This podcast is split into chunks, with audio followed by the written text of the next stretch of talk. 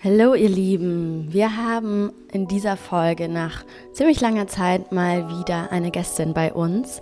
Ich freue mich riesig, dass Nura Hafez bei uns in den Podcast gekommen ist. Sie ist Coach für Organisationsentwicklung für Diversität, Inklusion und Gleichstellung und wir haben mit ihr in der Folge über ein super wichtiges Thema gesprochen oder super wichtige Themen gesprochen wenn es darum geht, dass wir diese Welt ein Stückchen verbessern wollen. Und zwar sprechen wir über Diversity, über Privilegien, über Diskriminierung und darüber, was wir machen können, wenn wir uns einfach mit diesen Themen konstruktiv auseinandersetzen wollen und für mehr Gerechtigkeit in dieser Welt sorgen möchten. Wir konnten super viel von Nura lernen und sind uns sicher, dass ihr auch ganz viel für euch mitnehmen könnt und wünschen euch super viel Spaß bei der Folge. Wenn ihr mit Nura zusammenarbeiten wollt, geht ruhig in unsere Bio. Wir haben ihre Kontaktdaten dort verlinkt und dann könnt ihr euch mit ihr connecten, sie in euer Unternehmen einladen oder auf sonstige Art und Weise mit ihr zusammenarbeiten, wenn ihr euch mit dem Thema Diversity auseinandersetzen wollt. Und kurze Info, der Technikteufel war ganz am Anfang von der Folge wieder am Werk. Da ist so ein Störgeräusch drin, aber das geht nach kurzer Zeit ähm, weg oder wird viel besser. Also einfach dranbleiben.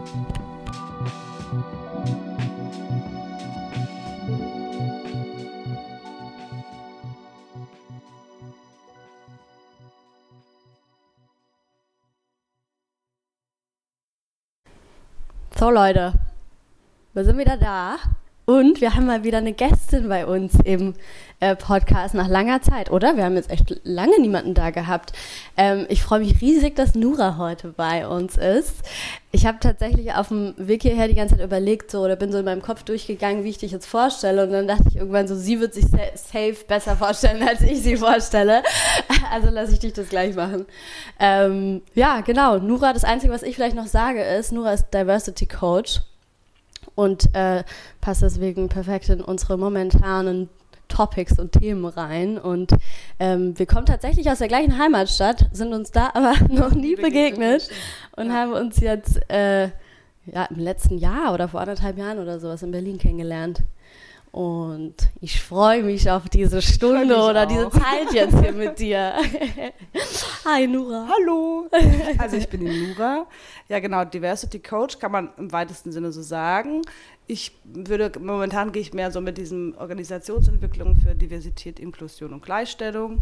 Ähm, genau, ich gebe Trainings und Workshops. Ich begleite Unternehmen bzw. Organisationen in dem Bereich Diversität, Inklusion und Gleichstellung, ähm, sich neu aufzustellen, sich mit bestimmten Themen auseinanderzusetzen, sich in den Privilegien zu hinterfragen. Und ähm, genau, ich habe Soziologie studiert, bin Soziologin und mache gerade parallel noch eine Psychodrama-therapeutische Weiterbildung mit Soziodrama im Background as well. Und diese Strategie benutze ich in meinen Workshops. Da geht es so ein bisschen drum, nicht nur intellektuell an dieses Thema ranzugehen, also nicht nur ähm, theoretisch, sondern auch ein bisschen ins praktische, emotionale Lernen reinzukommen, ähm, um einfach unterschiedliche Lerntypen anzusprechen, aber auch einfach ähm, genau ein bisschen mehr zu spüren und weniger nur zu lernen, was man nicht mehr sagen kann oder was man nicht mehr sagen soll, sondern auch zu verstehen, warum und wieso und wie sich das anfühlt, wenn es passiert und man davon betroffen ist zum Beispiel. Genau, so arbeite ich. Nice, love it. Also ähm, ich, ich äh, oder wir sind ja auch total Fan davon, auf verschiedenen Ebenen immer wieder zu arbeiten, ne? weil es dann einfach anders integriert wird und anders landet, als wenn man es immer nur so äh, auf der Kopfebene angeht irgendwie so. Ne? Deswegen ähm, ich bin total gespannt auf dieses Gespräch. Du hast ja auch gerade gesagt, ne, was man nicht mehr sagen darf und was man sagen darf und so weiter. Ähm, ich glaube, wir, wir können heute alle äh, viel lernen. Ja, herzlich willkommen, Nura. Freuen Dankeschön. uns echt mega, dass du da bist. Also mich wird voll zum Einstieg interessieren, das, so die Notwendigkeit für diese Arbeit, die bestimmt auch mit deiner Motivation zusammenhängt. Vielleicht kannst du uns mal reinholen, ja, wieso du dich für diesen Weg entschieden hast und was, was du verändern, bewegen willst und was so die, die Themenfelder sind, äh, gerade die Themenfelder Diskriminierung, Sexismus und so weiter und äh, wo wir da gerade stehen und wo deine Arbeit da andockt. Also, ähm, äh, wenn ich mal von vorne anfange, warum ich das mache oder warum ich denke, dass diese Arbeit wichtig ist. Also ich glaube, irgendwie bin ich schon als Kind eine Person gewesen mit einem großen Gerechtigkeitsempfinden und ähm, aber Gerechtigkeit und ähm, Gleichstellung zum Beispiel ähm, ist manchmal auch ein Unterschied und das habe ich so in diesem Prozess gelernt und natürlich als Person, die selbst ähm, genau einen migrantischen Vater hat, äh, mit ägyptischem Background, also auch Teil muslimisch sozialisiert, Teil irgendwie katholisch, irgendwie auch gar nicht, immer Ethik gehabt und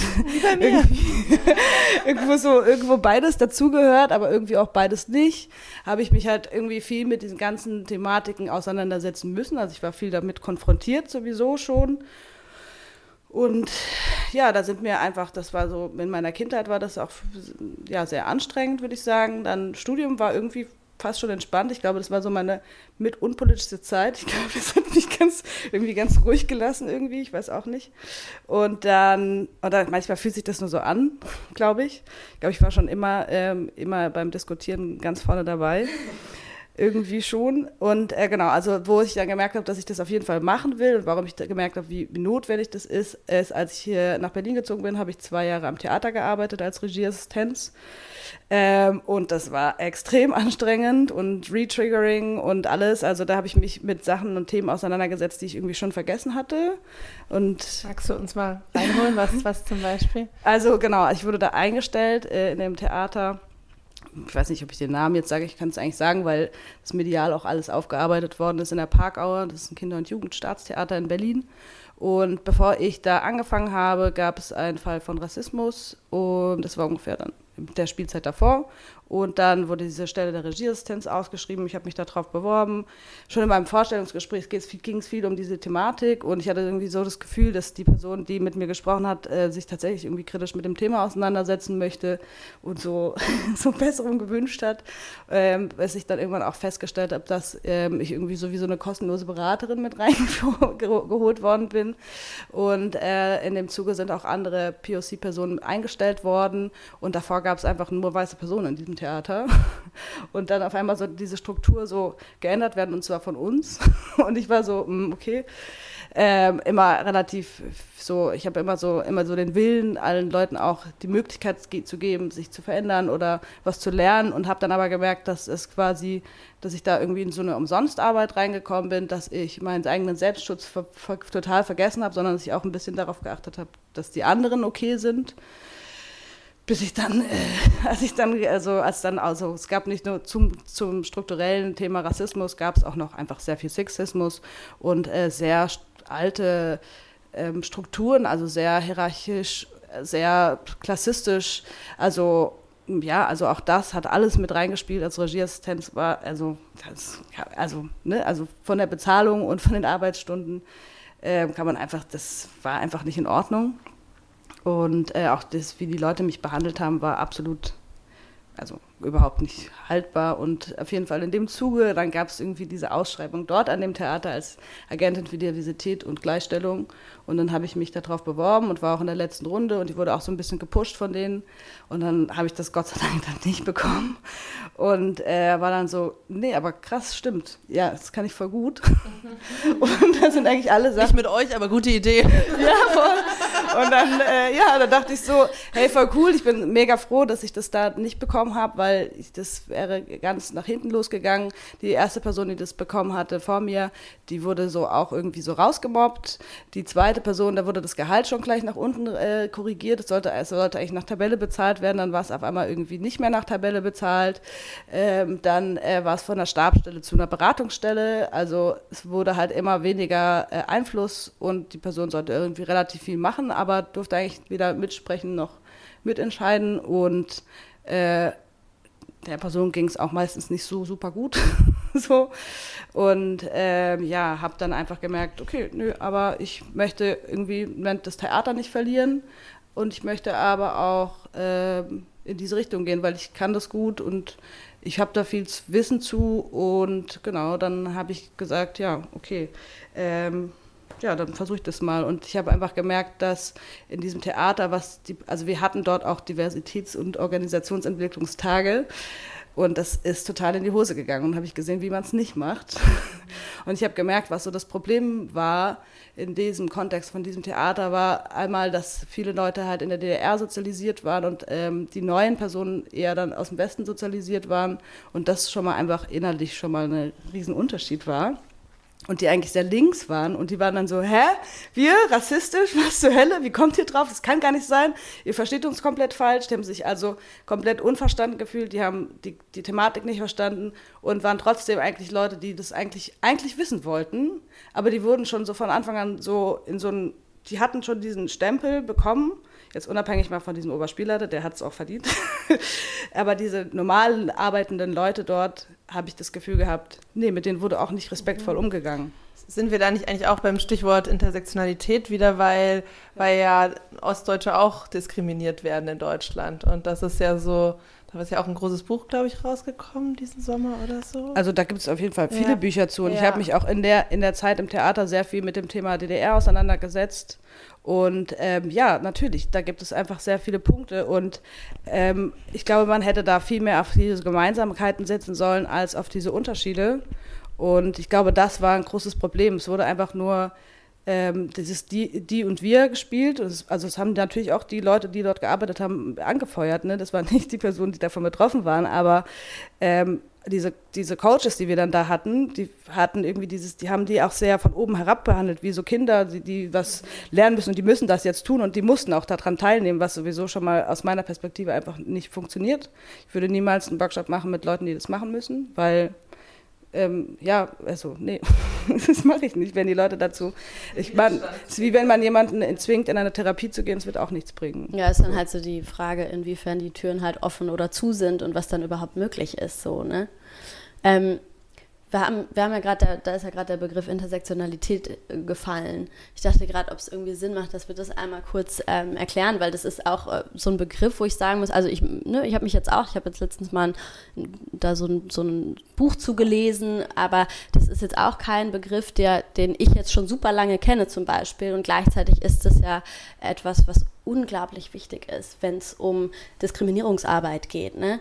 Ähm, wie würdest du, willst du, hast du Lust? Also ich kann ja mal ein bisschen anschneiden. Äh, einmal zu erklären. Genau, oder? also ich kann mal anschneiden, also es geht einfach um das Thema Mehrfachdiskriminierung und Intersektionalität, kann man sich vorstellen wie so eine Kreuzung und äh, bestimmte Personengruppen äh, werden halt nicht nur einfach, sondern mehrfach äh, diskriminiert. Wenn man zum Beispiel äh, das Beispiel einer schwarzen Frau nimmt, dann hat sie sowohl das Thema Rassismus äh, und Sexismus auf jeden Fall da oder wenn man eine Person im Rollstuhl, die ähm, vielleicht noch zusätzlich ähm, weiblich ist oder queer ist, also hast du auch wieder diese beiden Thematiken mit drin äh, und desto mehr quasi strukturelle Diskriminierung ähm, auftreten in einer, also durch genau, eben in einer Person, desto weniger ist der Handlungsspielraum. Also zum Beispiel Klassismus ähm, als Begriff. Ich weiß nicht, ob ich, soll ich den kurz erklären? Super gerne, super gerne. Okay. Ja, voll. Also Oha. ich glaube, dass das tatsächlich, äh, oder das war auch so was, was ich mir vor der Folge vorgenommen habe, ähm, zu versuchen, diese ganzen Begriffe, die da ja wirklich von, total von Bedeutung sind, die immer mal wieder greifbar zu machen, weil ich finde, die, die, die werden, die fallen oft, aber was steckt da eigentlich wirklich dahinter? Ähm, ich, ich glaube, das ist super oft gar nicht so ganz klar. Genau, und also Klassismus würde man jetzt, ähm, also da gibt es verschiedene Definitionen zu. Ich würde jetzt mal so ein bisschen anfangen, ähm, hasst mich nicht, wenn es nicht ganz richtig ist.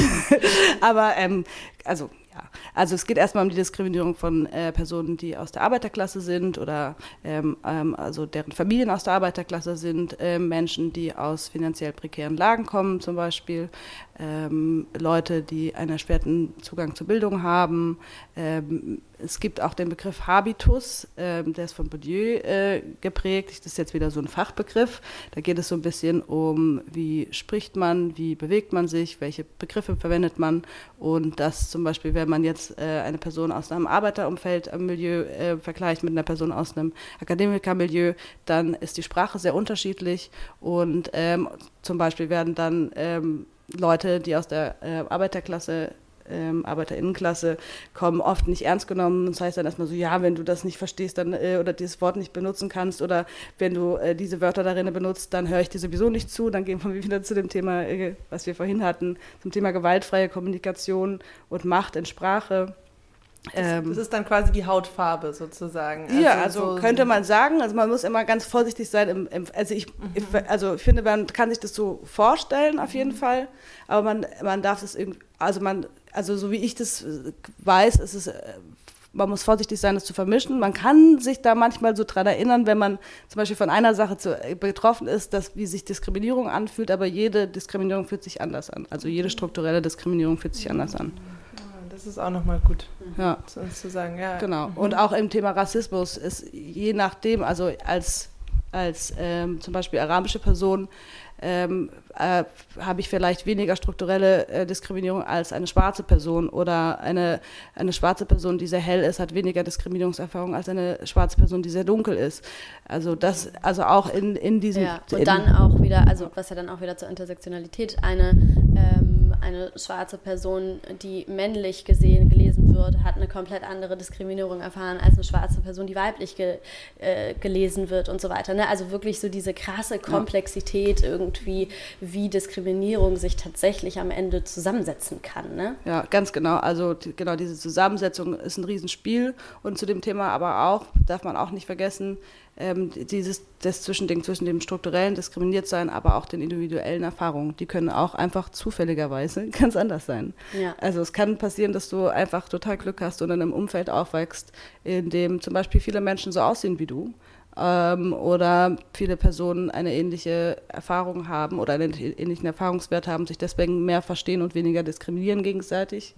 Oder ähm, ja, oder man hat einfach mal, also, also zum Beispiel, wenn man eine sehr privilegierte Person ist, also finanziell privilegierte Person ist und äh, zum Beispiel sonst von Rassismus betroffen ist, kann man das relativ gut wieder ausgleichen, weil man wird ja irgendwie ernst genommen.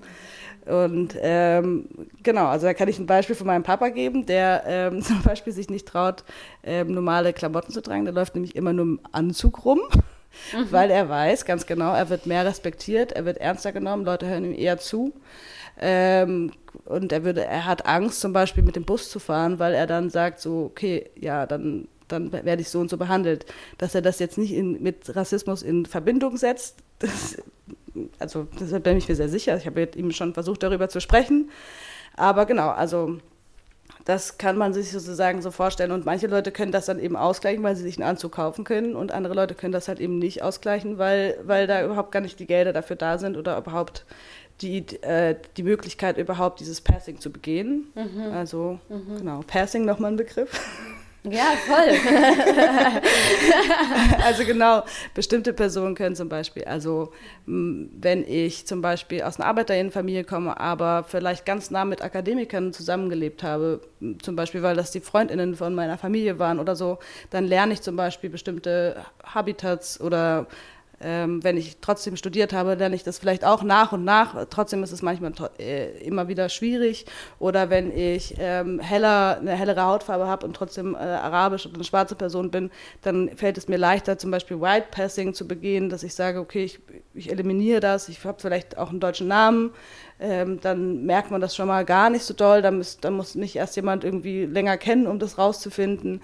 Das sind zum Beispiel solche Momente, ja, oder. Deswegen ist es ja auch so, ähm, oder das ist auch was, was, was bei mir jetzt in der Auseinandersetzung immer mehr dazugekommen wird, dieser Begriff von gelesen werden. Ne? Mhm. Also, weil das ist ja genau dieses Ding. Es ist eine Sache, was quasi tatsächlich irgendwie an, an ähm, Erfahrungen und Backgrounds vorhanden ist und dem, was aber von außen gesehen wird oder wahrgenommen wird. Ne? Und deswegen dann eben zum Beispiel auch zu, äh, oder das hat, das, das war für mich total so ein ein Aha-Moment in meinem Prozess oder meine, meinem Dazulernen oder meiner Auseinandersetzung mit diesen ganzen Diskriminierungsthemen, so dieses, ah ja, okay, gelesen werden, als Frau gelesen werden, als weiße Person gelesen werden, als schwarze Person, ne? oder dieses ganze, ja. also das, das, dass es einfach nochmal einen massiven Unterschied macht, so, ne? Ja. diese, diese verschiedenen Ebenen die, Ebenen, die das Ganze hat. Genau, und äh, also genau, einmal dieses, ähm, entweder man wird halt immer wieder da gelesen. Man könnte zum Beispiel auch eine italienische Person sein und oft als arabisch gelesen werden und dann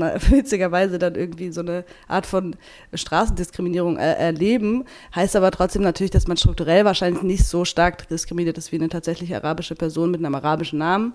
Und trotzdem kann das äh, natürlich auch passieren. Auf der anderen Seite hat man natürlich auch Personen, zum Beispiel aus Osteuropa, die, wo man nicht so viel sieht, man, die werden als weiße Person wahrgenommen und äh, haben aber eine, werden in, zum Beispiel in Deutschland sehr abgewertet von ihrer Kultur, von ihrem, weil sie zum Beispiel aus Ländern kommen, deren äh, finanzielle Stärke nicht so äh, dominant ist wie jetzt zum Beispiel Deutschland. Und ähm, die erleben auch eine Art von Diskriminierung, die auch strukturell ist, die, wo man sich jetzt bestreiten kann über den Begriff, ob man das als Rassismus bezeichnet oder nicht. Ich würde da eher mehr in so die, diese also wenn wir jetzt zum Beispiel Polen als Beispiel nehmen, würde ich eher in das Thema Kulturimperialismus gehen, also dass quasi sozusagen das auch eine strukturelle ist, genau wie mit dem Thema DDR, Personen, Personen aus der DDR, auch eher in dieses, in dieses kulturimperialistische rein. Das könnte man natürlich als Untergruppe von Rassismus sich betrachten, aber wenn wir jetzt im politischen Diskurs, ist es gerade, geht es gerade so ein bisschen darum, diesen Begriff sehr stark und klar zu framen für Personen aus Regionen, die kolonialisiert worden sind, ähm, die quasi immer wieder, ähm, ja, wo, wo, es nicht sich ändern würde, würde das Land sich jetzt finanziell verändern, zum Beispiel. ja. Also, um das jetzt mal, mal zu fassen, warum wir das machen und wieso ist diese Erfassung so wichtig, wieso ist die Unterscheidung so wichtig. Also, für mich macht es jetzt den Eindruck, wenn du es so erklärst, dass es, dass es darum geht, zu erfassen, wie groß ist auch die Ungerechtigkeit, also wie weit bin ich weg von der Gleichstellung, wie viele Ebenen gibt es da, um diese persönliche Realität überhaupt erstmal zu erkennen, beschreiben zu können. Und wahrscheinlich ein Unterschied, ob man von individueller Perspektive drauf guckt oder ob man systemisch drauf guckt, okay, wie können jetzt Maßnahmen getroffen werden, um diese einzelnen Gaps zu schließen und da eine Brücke zu bauen. Also das, ist das der Hauptzweck? Ja, also ich finde, ich finde auf jeden Fall dieser Punkt, dieses äh, strukturelle und individuelle, auf jeden Fall ist ein, ist ein sehr wichtiger Punkt. Mhm. Und ich glaube, dass uns das auch manchmal weiterbringt in einem Diskurs, wenn wir uns auch persönliche Schicksale anhören. Das heißt auch von Personen, die vielleicht, wo wir es erstmal nicht erwarten, dass sie diskriminiert werden. Und dadurch kommen ja auch mehr und mehr strukturelle Themen auf.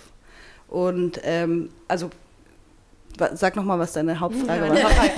genau, also erstmal so, warum ist das erstmal das Fundament? Weil äh, ich meine, die Arbeit ja. danach geht ja erstmal richtig los. Also das ist ja das Fundament ist, ist wirklich ähm, dieses ganze Bild zu zeichnen und das viel differenzierter darzustellen, als es vielleicht in den letzten Jahren auch getan wurde, äh, medial. Und mh, mm, und ich wollte gerade so rausarbeiten, was ist, der, was ist der Sinn und Zweck, warum brauchen wir erstmal dieses, diese Ausdifferenzierung, was machen wir dann damit? Und ähm, genau, wollte ich dich fragen, ob es eben vor allem darum geht, erstmal zu erkennen, wie, wo sind wie große Lücken, die wir schließen müssen genau. wollen.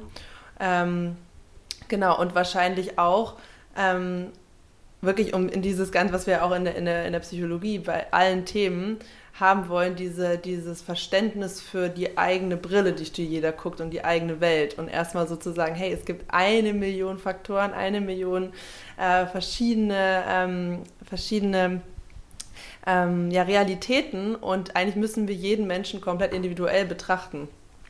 Ja, also genau, würde ich auf jeden Fall so sagen. Und äh, wenn ich jetzt mal vorstelle, wie ich so in meinen Workshops vorgehe. Und meistens fange ich mit tatsächlich mit dem Thema Privilegien an und äh, mache eine Aufstellung zu diesem Thema und gebe den Leuten bestimmte Fragen, ob sie davon eher betroffen sind oder nicht. Und dann äh, sieht man schon den Raum, wie er sich bewegt und wo diese Shades of Grey sind und wo Bereiche oft sehr leer sind, je nachdem, mit welchen Personen ich zusammenarbeite oder mit welchen Personengruppen, sage ich so, okay, guck mal, da steht eine Person, die steht schon einfach ungefähr fünf Fragen alleine. Ähm, wie fühlt mhm. sich das an? Also erstmal da alleine zu stehen und auch zu sehen, aha, krass, wir sind doch viel mehr verbunden miteinander oder wir sind doch viel äh, dominanter, als wir uns das vielleicht wahrnehmen, auch wenn wir vielleicht manchmal unterschiedlich wirken. Also ähm, gerade wenn viele weiße Personen dabei sind, dann ha hat man oft so dieses, okay, ja, ja, du hast halt die sind die Vorteile und Nachteile, gerade auch bei CIS-Personen. Also wenn das, man sieht es dann, dass, dass, dass dann meistens immer nur so eins, zwei Personen irgendwie oft alleine stehen und die stehen dann aber häufiger alleine. Das ist dann, also das zum Thema Intersektionalität auch nochmal, ja, das, also meistens sind die Leute von mehreren Sachen betroffen und wenn ich auch nur einmal auf der anderen Seite stehe oder weiter weg von der Gruppe, dann fühlt sich das vielleicht nicht so schlimm an, als wenn ich ständig alleine bin und immer wieder merke, okay, ähm, ja, ich kann gar nicht meine Lebensrealität mit anderen Personen teilen, weil ähm, die sind ganz schön weit weg von mir. Mhm. Und dieses, dieses, dieses Gap sozusagen zu schließen mit, mit gemeinsamen Erfahrungswerten, die man vielleicht teilt miteinander, wo man sich auch mal zuhört, wo man auch mal sagt, okay, ich probiere jetzt mal deine Rolle aus. Wie fühlt sich das denn an? Ich spiele jetzt mal, deswegen arbeite ich ja gerne mit Psychodrama. Ähm, um dann einfach nochmal in dieses Gefühl reinzugehen. Klar werden wir nie, also ich werde mit keinem Stück dieser Welt, werde ich jemanden alles spüren lassen können, was eine Person spürt, die mehrfach diskriminiert ist, aber ich kann den Leuten eine Idee mitgeben. Und das ist sozusagen diese Idee, dieses, dieses Gap zu schließen, unabhängig von dem Thema Diskussion, weil ich kann auch in der Diskussion, wenn ich nicht davon betroffen bin, ich meine, was soll ich schon, schon wirklich beitragen? Also ich meine, ich kann nur sagen, wie ich denke, dass es ist, aber wenn ich es nicht mal gespürt habe, dann weiß ich nicht, ob ich entscheiden soll, ob man was sagen darf oder nicht sagen darf. So. Ich habe gerade Gänsehaut bekommen, als du, als du äh, das gesagt hast, mit dem du kannst den Menschen aber vielleicht eine Idee davon mitgeben. Ne? So, und, also, äh, weil ich einfach direkt so gespürt habe, wie krass wichtig diese Arbeit ist. Ne? Mhm. Einfach sichtbar zu machen, was da eigentlich äh, bei Menschen abgeht und passiert so. Ne? Ich habe ähm, zwei Sachen. Einmal wollte ich ganz kurz, du hast ja den Begriff CIS, ich wollte nur, nur mal ganz ja, kurz, genau. ähm, CIS sind Menschen, die sich selbst das gleiche Geschlecht zuordnen, wie die Gesellschaft ihnen oder wie sie bei der Geburt zugeordnet bekommen haben. Also äh, wir leben ja einfach noch in einer Gesellschaft, die bei der Geburt sagt Männlein oder Weiblein. Und wenn man sagt, das Privileg hat, was das von Privilegien hat, wenn man das Privileg hat, dass man sich selbst damit stimmig fühlt und äh, sich selbst die gleiche, das gleiche Geschlecht zuordnen würde, dann ist das quasi, äh, genau, das bedeutet cis. Und das Zweite, was ich dich jetzt fragen wollte, weil das vielleicht was ist, ich, äh, wie, man, wie man mal diese verschiedenen Diskriminierungsformen greifbar machen kann. Was sind denn so Fragen, die du dann stellst, wenn du die, oh. die Leute, wenn die sich, wenn die, wenn, also weißt du, wenn du diese Aufstellungsaufgabe ja. äh, also machst? Zum Beispiel jetzt zu dem Thema, äh, wenn ich äh, in öffentlichen Räumen auf die Toilette gehe, dann brauche ich mich äh, nicht zu fragen, ob ich in Frage gestellt werde, wenn ich diese Toilette benutze. Also mhm. wenn ich eine Frauen- oder Männer-Toilette benutze, dass ich dann da reingehe und weiß, okay, ja, ja, ich bin jetzt sozusagen an der richtigen Toilette, am richtigen Ort und es wird auch keiner in Frage stellen, sondern äh, genau, wenn ich das habe, dann ist es ein Privileg. Und das ist einfach nicht selbstverständlich. Es gibt Personen, die gehen auf die Toilette, in der sie sich zugehörig fühlen und werden angefeindet oder ähm, ja, oder erleben so tatsächlich auch Gewalt. Und mhm. ja, mhm. genau. Was sind so andere Klassiker? ich bin äh, also das ist ein Klassiker oder bei, also zum Beispiel eine Frage, bei einer personenunabhängigen äh, Polizeikontrolle muss ich nicht Angst haben, äh, kontrolliert zu werden. Oder habe ich in der Regel keine Angst, mhm. kontrolliert zu werden zum Beispiel. Mhm, mhm. Oder wenn ich, mh, hm, also was wie ich mit dem Pass, was hatte ich denn da? Ähm, ja, wenn ich äh, nach meinem Pass gefragt werde, dann kann ich mich ausweisen zum Beispiel. Also ich kann mich ausweisen überhaupt. Nicht alle Personen besitzen einen Pass. Und wenn sie einen Pass besitzen, ist es manchmal nicht mehr unbedingt vorteilhaft, den rauszuholen, weil die dann auch noch dafür irgendwie äh, in Stress geraten oder ähm, angefeindet werden oder ähm, Straftaten unterstellt bekommen oder ja und so weiter. Mm, ich, also weil wir ja immer die Psychobrille auch aufhaben hier in diesem Podcast, wollte ich darauf auch noch kurz eingehen, als du das gerade so beschrieben hast, ist mir die ganze Zeit so dieses Stress und so Angst und alarmiert sein ähm, gekommen, was sich potenziert, je mhm. mehr mhm. Diskriminierungen du erfährst. Das ne? man Mikroaggressionen ah, tatsächlich. Okay. Da gibt es für einen mhm. Begriff dazu, da gibt es auch ein ganz tolles Video, könnt ihr mhm. bestimmt mal raussuchen. Vielleicht können wir das auch noch verlinken. So ein ganz kleines Kurzvideo zum Thema Mikroaggression. Das äh, wird dargestellt mit Moskitos und dann sind es so kleine Sätze, die fallen, wie ähm, ähm, ähm, lach doch mal. Oder du bist viel schöner, wenn du lachst. Oder toll, hast du abgenommen. Oder ähm, ähm, du sprichst aber toll Deutsch. Oder ähm, also diese, diese klassischen Sachen, die immer so, das sind so kleine Dinger und wenn man davon vielleicht so drei Stiche hat, dann ist das okay, da juckt man sich mal und dann ist die Sache vielleicht gegessen. Aber wenn das einfach jeden Tag passiert und immer wieder, dann hat man irgendwann den ganzen Körper voll mit Ausschlag und das ist einfach nicht nur nervig, sondern einfach sehr, sehr schmerzhaft und genau, also kann zu schlimmen Sachen bis zum Tod führen, sozusagen. Also, also das löst natürlich in vielen Personen auch dramatische Erlebnisse aus. Äh, Leute haben, haben Ängste, Leute trauen sich nicht raus. Also gerade wenn wir jetzt zum, zum Thema Sexismus reden, eine Freundin von mir macht gerade ihre Masterarbeit in Architektur zu dem Thema sichere Räume, also sie, wie man als Person durch Berlin läuft und fragt die Leute, wo fühlst du dich sicher und wo sind deine Angsträume? Und manche Personen haben halt einfach, das, das können sich andere Leute nicht vorstellen, ähm, die würden bestimmte Wege nicht machen, die fahren bestimmte Sachen nicht, die gehen nicht raus nach zehn und das sind nicht wenige. Das manchmal in so einer Bubble fällt es einem dann nicht auf, aber es gibt einige Leute, die das nicht tun. Mhm. So. Und mhm. das sind Sachen, die einfach das Leben einschränken. Also desto mehr man von solchen Thema, Themen hat, desto mehr wird der eigene Handlungsspielraum einge, mhm. eingeschränkt, mhm. sozusagen. Okay, lass uns doch jetzt mal über Privilegien reden, weil das ja auch ein, ein großes Triggerfeld ist. Und ähm, genau da setzen ja Privilegien ein, dass, dass mit Privilegien eine Verantwortung einhergeht, solidarisch anderen zu helfen, genau die, diese Gap zu schließen und Verantwortung dafür zu übernehmen, dass wir in einer Gesellschaft leben, eine Gesellschaft mitkreiert haben, in der zum Beispiel auf psychischer Ebene solche solche Stressfaktoren aufgehalst werden, anderen, wofür sie nichts können. So. Ähm, wie, was, was, was geht mit Privilegien einher für dich? Also unterschiedliche Sachen, je nachdem, welche Privilegien man dann vielleicht auch hat mhm. und welche dann auch nicht. Also mhm. zum Beispiel Thema Sprache. Ich finde, das ist zwar ein, ein wichtiger Punkt, aber ich finde, es ist nicht der wichtigste Punkt, weil, weil wir da auch wieder wir machen uns selber schuldig, sozusagen darin zu sagen, alle Leute müssen alle Begriffe kennen oder alle Leute müssen wissen, was, was, was Vogue ist und was nicht Vogue ist, weil wir damit auch schon wieder in das Thema zum Beispiel Klassismus reingehen oder in das Thema, wie verwendet man Sprache oder wie viel, wie gut spricht man eine Sprache und so weiter. Also, also wir machen uns selber schuldig, wenn wir sagen, die Sprache ist die einzige Antwort. Ich finde, wenn man gut mit Sprache ist, dann finde ich schon, hat man dann ein bisschen Verantwortung so. Und ich, genau, wenn man die Möglichkeit hat, dann ja, also wenn man dieses Privileg hat. Aber das heißt aber auch, dass man nicht andere Leute anfeindet, die direkt andere Sprachen nicht. Also klar, man kann natürlich, wenn man selber betroffen ist, mal sagen, hey, nee, stopp.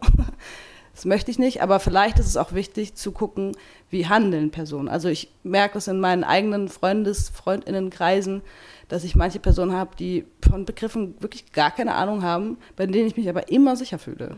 So, und da brauche ich, dann brauche ich nicht, dass die alles wissen. Und manchmal sage ich denen auch, wenn ich merke, so das Begriff liegt nicht ganz äh, koscher oder nicht so gut, dann sage ich das auch mal, aber ich, genau, ich versuche dann schon darauf zu achten, was der Inhalt dieser Person ist. So, wie die inhaltlich wirklich mit Menschen umgehen. Mhm. Und ob die inhaltlich wirklich das nicht nur sagen, ich, ich, ich bin sozusagen, ich bin zu allen Menschen gleich oder ich versuche zu allen Menschen gleich zu sein, sondern das auch wirklich spüren und fühlen und auch tun.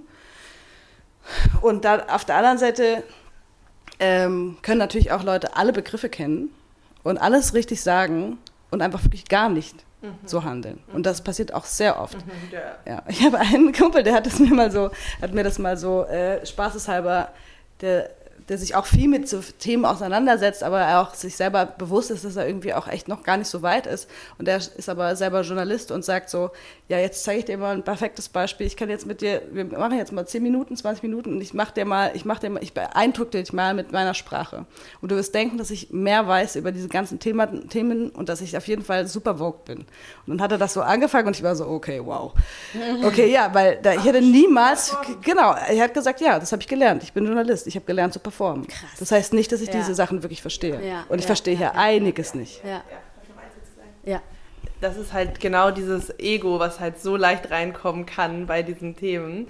Weil natürlich auch das, wenn du merkst, es ist, es ist ähm, im Mainstream kommt es gut an, wenn du eine gewisse Sprache verwendest, dann gibt es ja ganz viele Menschen, die sich bestimmt auch anpassen und es auch natürlicher Impuls vielleicht anzupassen, aber dann ist die Hauptintention ja ähm, nicht abgelehnt zu werden und dazuzugehören in diesem Kreis mit einer bestimmten Sprache, anstatt wirklich was zu verändern. Also da sind so viele Vermischungen. Das ist, glaube ja. ich, total, total, total krass, erstmal den Raum aufzumachen, dass jeder sich mit dieser Intention auseinandersetzt. Ja. Warum möchte ich was machen und wo möchte ich was machen und wie? Genau, und das, deswegen meinte ich nämlich, dass ich ja versuche, weil klar, man, Sprache ist so, das, das reizt, man, man weiß ganz genau, man kann das ordentlich aufschreiben, man kann das ordentlich, man kann das mit Akademia be, be, begründen und, und äh, wenn man etwas mit Akademia begründen kann, dann äh, ist das auch richtig. Und das ist ja auch schon wieder, da, da kommen wir auch wieder in so einen Trugschluss, was ich ja vorhin schon meinte. Und ja, genau, also eher, was du auch meintest, so mit dem, ja, also genau, der Rahmen alleine und dieser Mainstream alleine, das zu verwenden, es zu benutzen und zu sagen, ja, ich will aber auch dazugehören, deswegen benutze ich die Wörter, mach das einfach so und das benutze ich nicht. Aber eigentlich ist da gar keine Auseinandersetzung passiert. So, ja. Ich, ähm, ich finde, das, äh, das, das Gespräch ging, ging gerade voll auch in diese Richtung von dem Thema, von wie können wir eigentlich ähm, sinnvoll über diese Themen kommunizieren. Weil es ist ja, sobald wir von Rassismus sprechen, ich finde also ne, ich, Sexismus finde ich da, zumindest in unserer Bubble habe ich das Gefühl, ist es schon entspannter geworden oder in meiner Bubble habe ich das Gefühl, es ist entspannter geworden, über Sexismus zu sprechen. Aber es gibt ja wirklich, also so, ne, diese, bei Rassismus nehme ich das ganz, ganz deutlich wahr, dass sofort alles super angespannt ist und total aufgeladen ist und alle sind verunsichert. alle im Raum sind verunsichert. Was darf man jetzt sagen, was, darf man nicht sagen?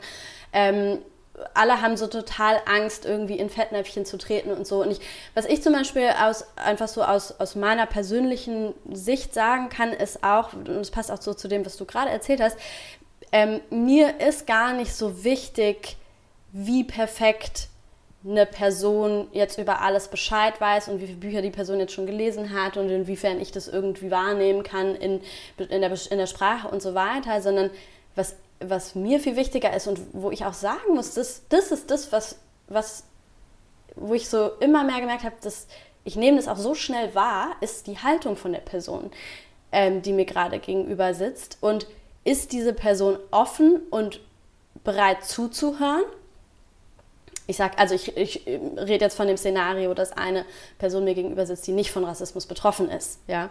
Ähm, ist die Person in einer Haltung drin, in der sie zuhören möchte und wissen möchte, wie es aus, aus der Sicht einer betroffenen Person ist? Oder ist da eher so eine Haltung, oder sind die Türen zu, sage ich mal? Das ist ja viel, viel entscheidender äh, im Endeffekt für mich, ob ich mich sicher fühle, wie du gesagt hast, oder ob ich mich nicht sicher fühle. Ähm, aber was kannst du uns allen denn als Tipps mitgeben? Oha. so, ich habe hier die Formel.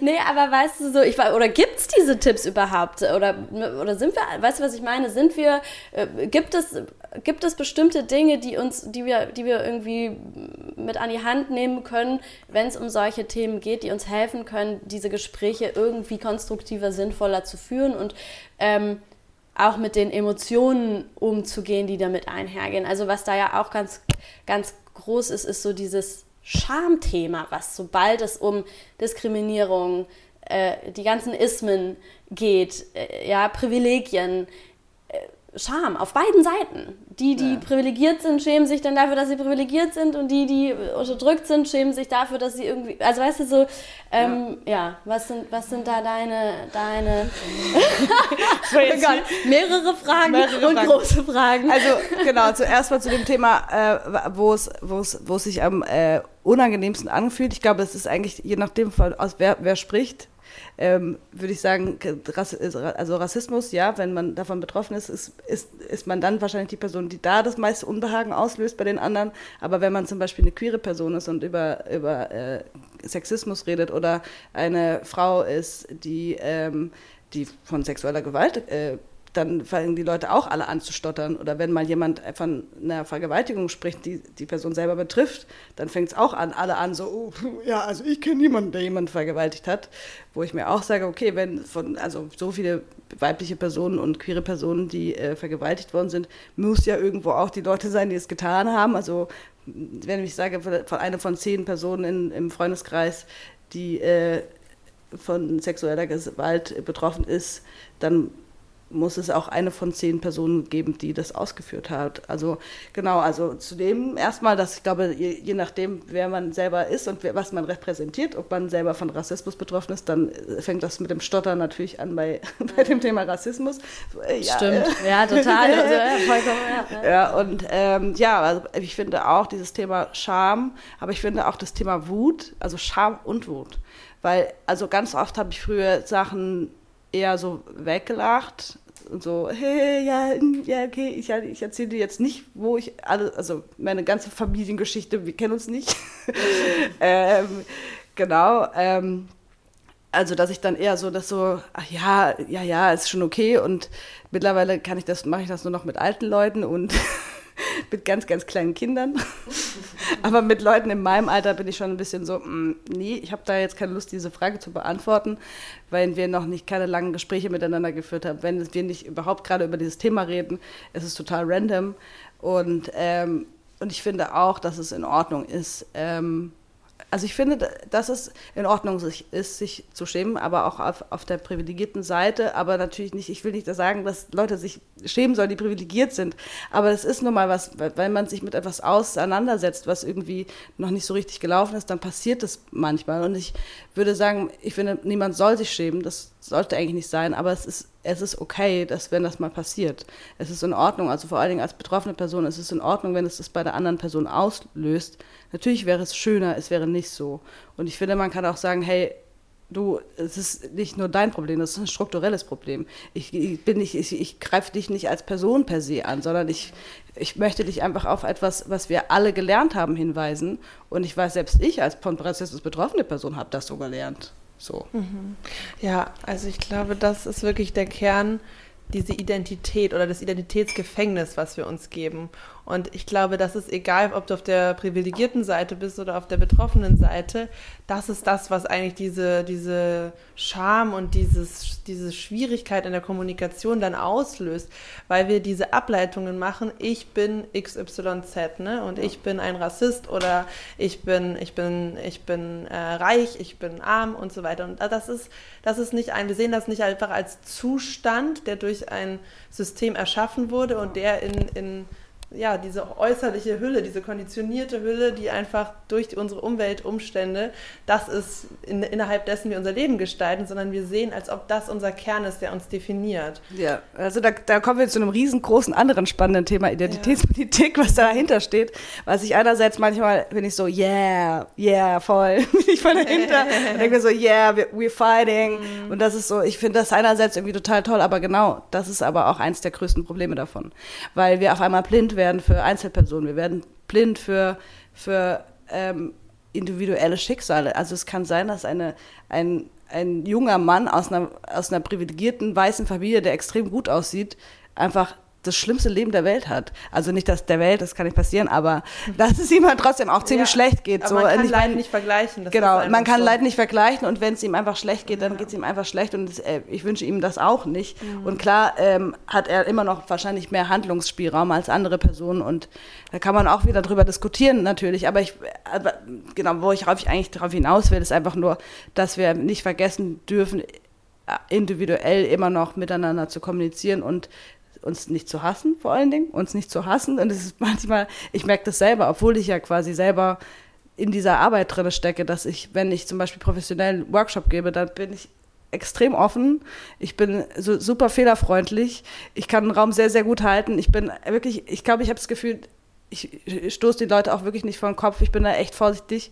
Aber wenn ich manchmal in meiner eigenen Familie oder mit meinen engen FreundInnen, dann bin ich manchmal schon so, nee, nee, jetzt habe ich aber hier ist jetzt mal Raum für meine Wut. Mhm. Und dann ist es auch, ich gestehe mir auch ein, dass es dann manchmal okay ist. Man muss auch nicht immer sofort auf ein harmonisches Gespräch kommen. Manchmal reiben sich Sachen auch. Und ich finde das auch in Ordnung. Ich finde, eine Reibung ist in Ordnung, solange man versucht, sich zuzuhören. Solange man versucht, die andere Person nicht als, also eine Person ist nicht nur, also Rassist und ist diese komplette Personifikation. Nein, eine Person hat sich rassistisch geäußert, eine Person hat rassistisches Gedankengut oder hat eine äh, rassistische äh, Erziehung genossen oder was auch immer.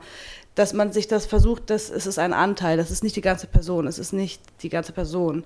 Und ich finde, da gibt es auch von ähm, in dem Buch ähm, das Ende der Ehe gibt es ein ganz tolles äh, Zitat, was ich jetzt natürlich nicht äh, sinnge also sinngemäß kann ich es wiedergeben. Und zwar geht es darum, äh, wenn eine Person, also eine männliche Person zum Beispiel mehrfach Menschen vergewaltigt oder äh, gewalttätig ist oder so, dass dann der, die Person als äh, einfach nur als Monster dargestellt wird und dadurch quasi total ähm, die ganze, also es gibt keine Person mehr dahinter, es gibt nur noch das Monster und man fragt sich nicht, man ist so, okay, ja, aber das ist nicht menschlich, da müssen wir jetzt, brauchen wir gar nicht drüber zu diskutieren. Nee, aber dass das auch ein strukturelles Problem ist, dass das Patriarchat und die Gewalt, die dahinter steht und die Gewalt, die Männer sich selber antun und anderen Menschen antun, dass es ein strukturelles Problem ist, dass es da um ganz viele verschiedene Themen geht.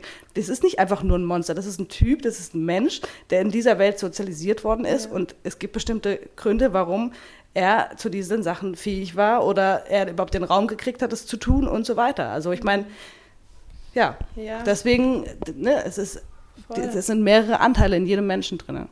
Ja, und vielleicht kann man es so reframe und von diesem Schuld-Scham-Motivation wegzukommen, wenn man in einer privilegierten Position ist und sagt, okay, ich will mich damit auseinandersetzen, ich will äh, meine Sprache vielleicht anpassen oder mein Verhalten oder mich engagieren. Ähm, Habe ich gerade gedacht, als du es so beschrieben hast, dieser Loslösungsprozess von dem Sozialisierten tut uns allen gut. Ja. Egal, ob wir im Privileg sind oder nicht, weil auch eine Person, die zum Beispiel ähm, viel Geld hat und sich als reich über das Reichsein definiert, ha, natürlich ist es, hat sie viele Vorteile und konnte in diesem Status sehr, sehr viele Vorteile genießen. Aber psychisch betrachtet ist es auch ein Nachteil, wenn du dich komplett mit, diesem, mit dem Geld verschmelzt und denkst, das definiert dich. Ja. Also auch da bei allen Sachen, die wir auseinanderziehen können, wo wir eben trennen können. Und vielleicht sollte man das Gespräch dann oft auf diese Ebene heben, wenn der Raum dafür da ist, genau. über diese Struktur zu sprechen und über, über diese sozialisierte Hülle zu sprechen, die wir eben haben und ja. das zu trennen von dem so seelischen Kern.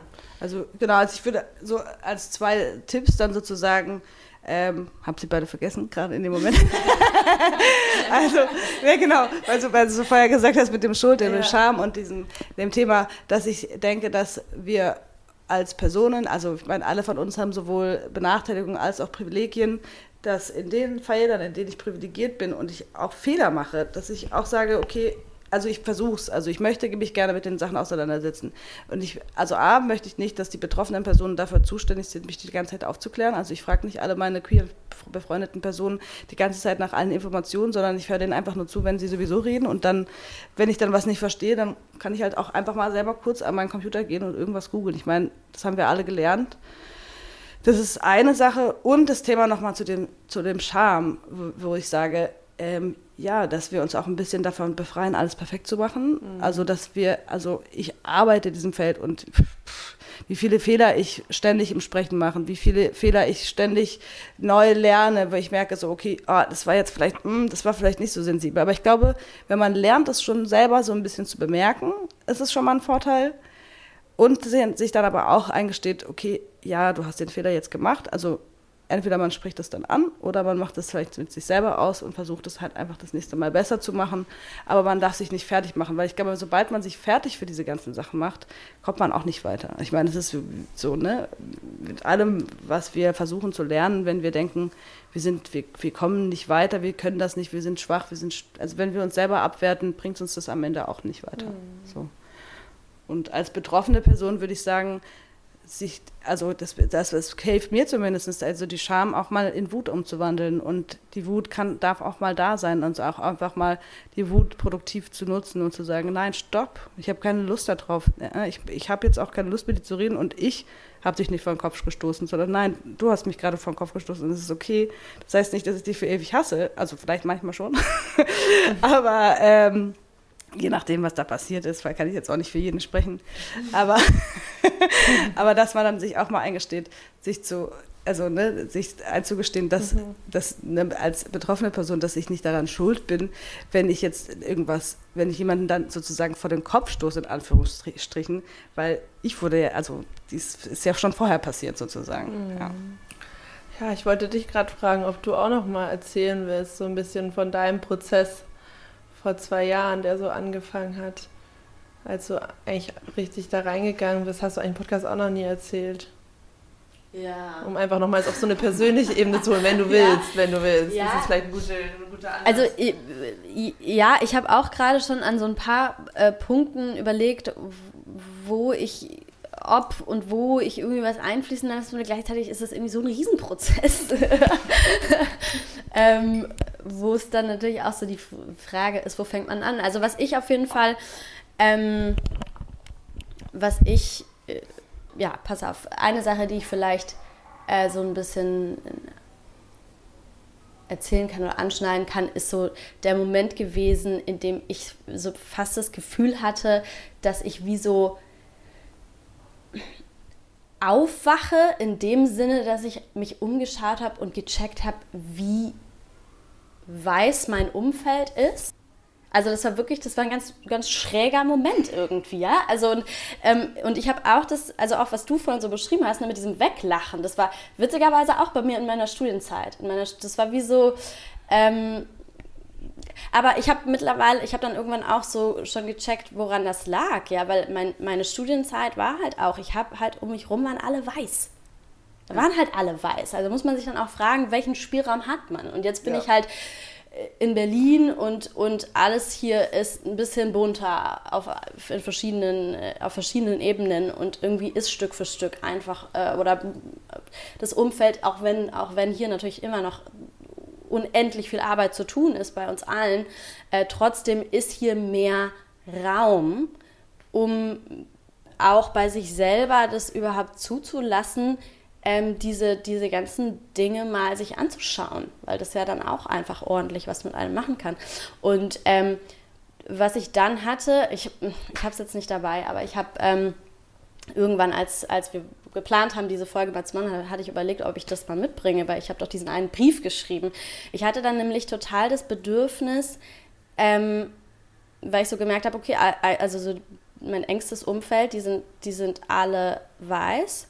Ähm, und irgendwie, ich habe mich dann dadurch total isoliert gefühlt in meinem Prozess, weil ich so gemerkt habe, okay, keiner um mich rum kann nachvollziehen, durch welchen Prozess ich gerade gehe, mit was für Emotionen ich gerade zu kämpfen habe, mit äh, was für ähm, so, ja, einfach, einfach innerlichen, innerlichen Erfahrungen ich irgendwie gerade zu kämpfen habe. Die, die können das alle überhaupt nicht, die können das, ich kann das denen erklären, ähm, und ich kann, oder ich kann versuchen es, oder ich kann versuchen, es ihnen, wie du es auch vorhin so ein bisschen gesagt hast, denen es irgendwie näher zu bringen, aber die werden es nicht nachvollziehen können. Und ähm, ich habe dann aber so gemerkt, okay, ich fühle mich total isoliert in meinem Prozess und irgendwie habe ich das Bedürfnis, ähm, oder ich habe so gemerkt, wenn ich, wenn ich in dieser Isolation bleibe, dann gehe ich halt unter.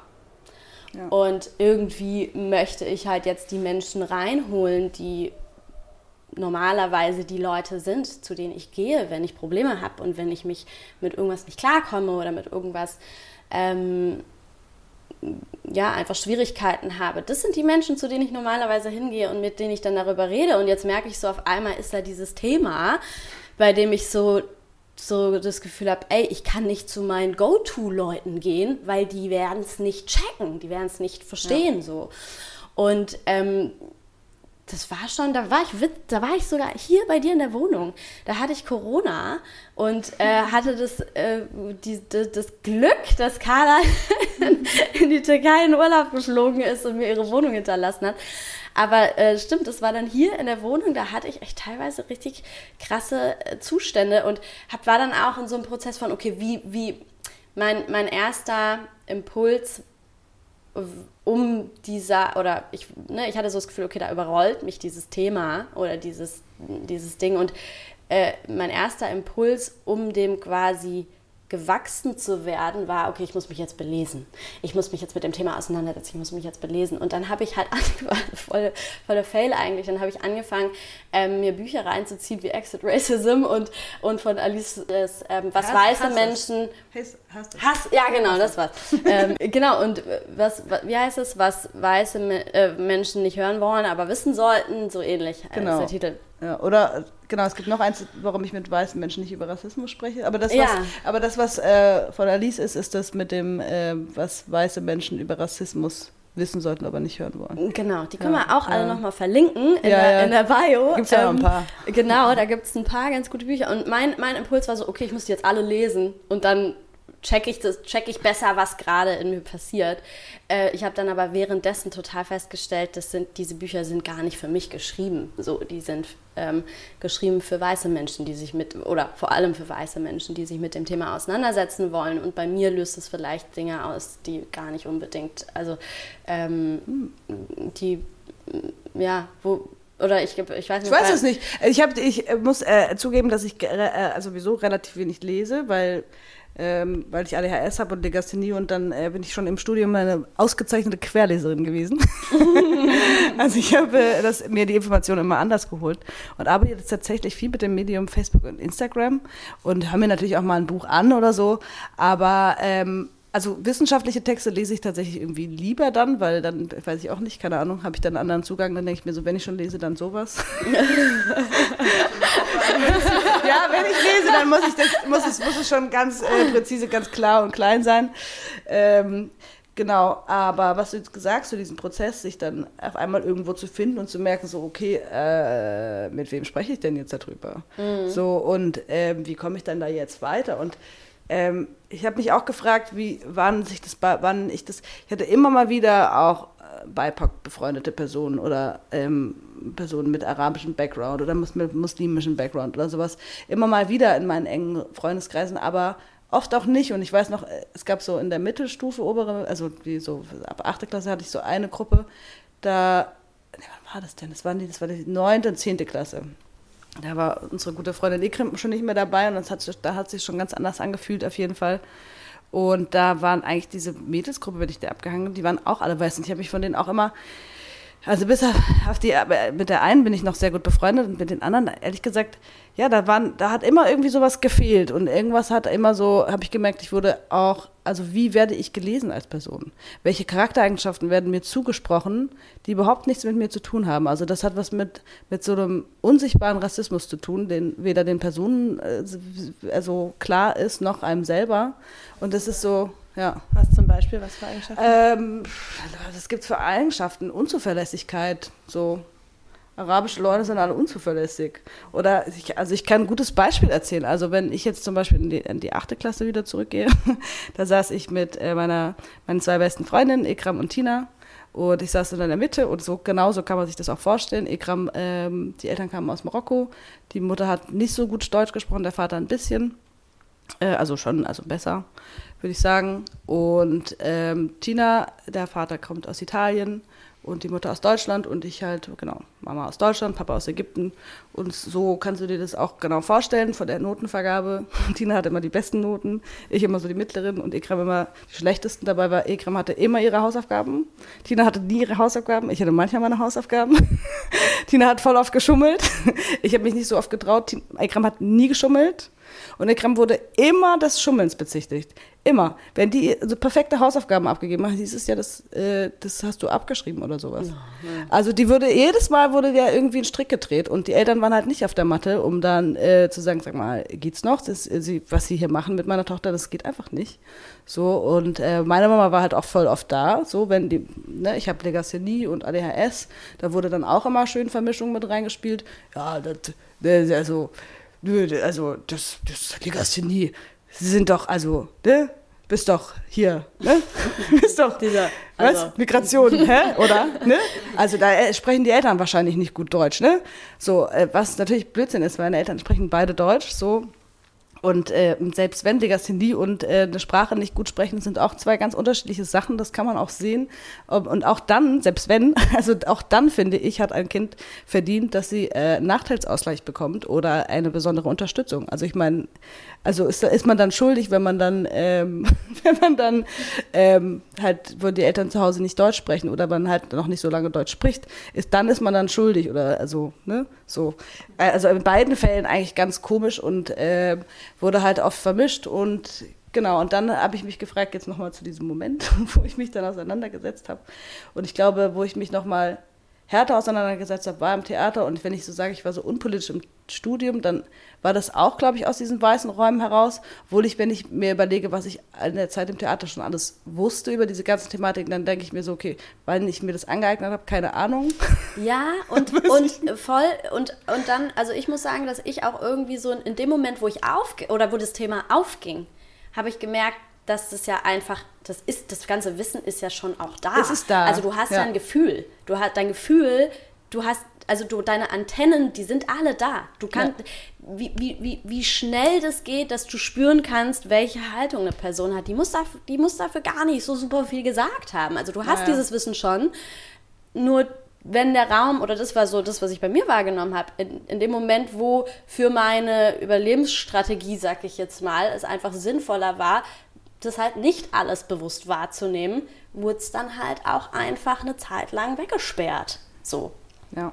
Ja, Aber ja. in dem Moment, wo dann die Tür auch wieder aufgemacht war, äh, wurde, musste ich das nicht erst lernen so, ne? Sondern das war dann, das Wissen war dann schon da. Irgendwie schon und irgendwo, also genau, aber man hat sie irgendwie, man, also man hat gar nicht die Möglichkeit, das ist nicht zum Beispiel zu den Fragen, zu den Privilegien, ist, äh, äh, die du vorhin gestellt hast. Eine Frage ist zum Beispiel, äh, muss ich, äh, ich muss mich in meinem Alltag nicht mit dem Thema Rassismus auseinandersetzen.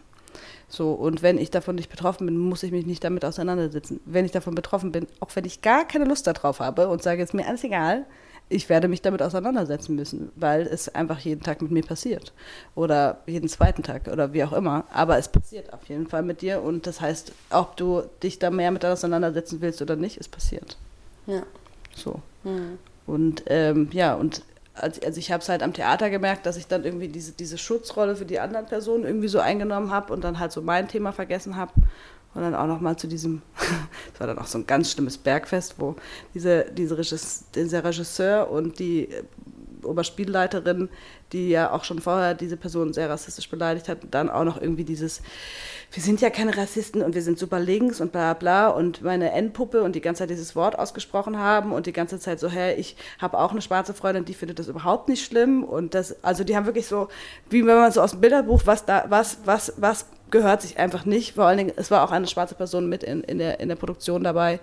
Ähm, es waren andere äh, äh POC-Personen dabei. Es war einfach, es war einfach so, man hat so diesen Tisch gemerkt und es war einfach wie so, es war so ein, es war so ein, es hätte ein Kammerspiel sein können, dieses, dieses, dieses Gespräch, dieses ganze Ding. Und dann der, der beste Freund von der Person, die vorher rassistisch beleidigt worden ist, zu der er am Ende nicht stand, sondern er stand dann zu diesen anderen Personen, der dann total durchgedreht ist und so, ah, was sollen wir denn jetzt noch machen? Und, und alle war, es war so, es war so ganz schlimm und ich weiß, dass ich danach so einen ganz schlimmen Albtraum hatte wie ich mit so einem Zettel äh, durch die, meine alte Schule gelaufen bin, das auch gleichzeitig das Theater war, mit so einem Zettel für den LK, äh, weil ich wäre gerne in Deutsch LK gegangen, weil ich Literatur so gerne mag, aber natürlich als Legasthenikerin ist es dann immer irgendwie so auch ein bisschen absurd.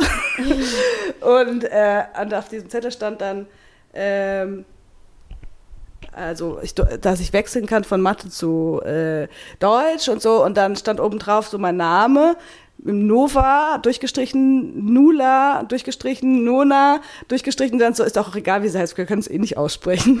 Boah, mit diesem Zettel durch diese Schule beziehungsweise slash Theater gelaufen in diesem Traum, habe die ganze Zeit geweint und war so, oh hä, aber ich bin doch die Nura, ich bin doch die Nura. Und dann habe ich so gemerkt, so wie sich diese ganzen Themen dann auf einmal in diesem Prozess vermischt haben, weil du auch gesagt hast vorhin, als ich nach Berlin gekommen bin, gab es irgendwie den Raum dafür und ich war auch so, ja, voll cool, ich gehe nach Berlin, es gibt mhm. den Raum dafür und bin dann an dieses Theater gekommen, war so, what the fuck?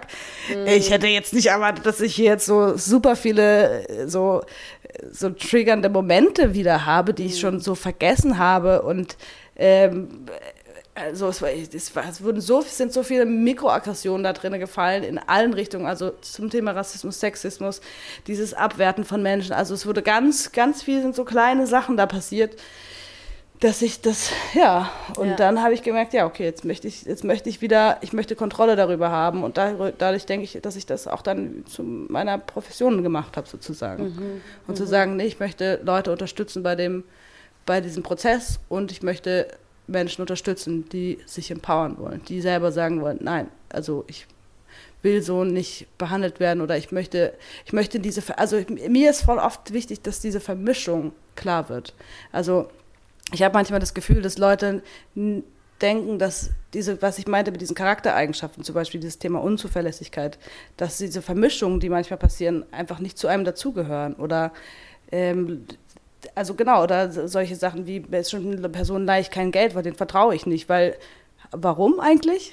genau, weiß ich nicht, sondern das sind so angelernte Rassismen, die wir alle strukturell kennen und die wir als selber, als BIPOC und POC-Personen wahrscheinlich selber an anderen Personen anwenden oder äh, wie, wie, wie viel Raum lasse ich jemanden zu sprechen. Frauen nerven ganz schnell. BIPOCs nerven auch ganz schnell, wenn die reden. Ne? Also ist auch immer so irgendwie und ähm, oder die reden nur Blödsinn oder wie viel so wenn spricht ein weißer Mann sind alle so oh ja das muss doch muss doch Hand und Fuß haben oder? Ja, da kann man bestimmt was Wichtiges der, von mitnehmen. der weiß ganz viel.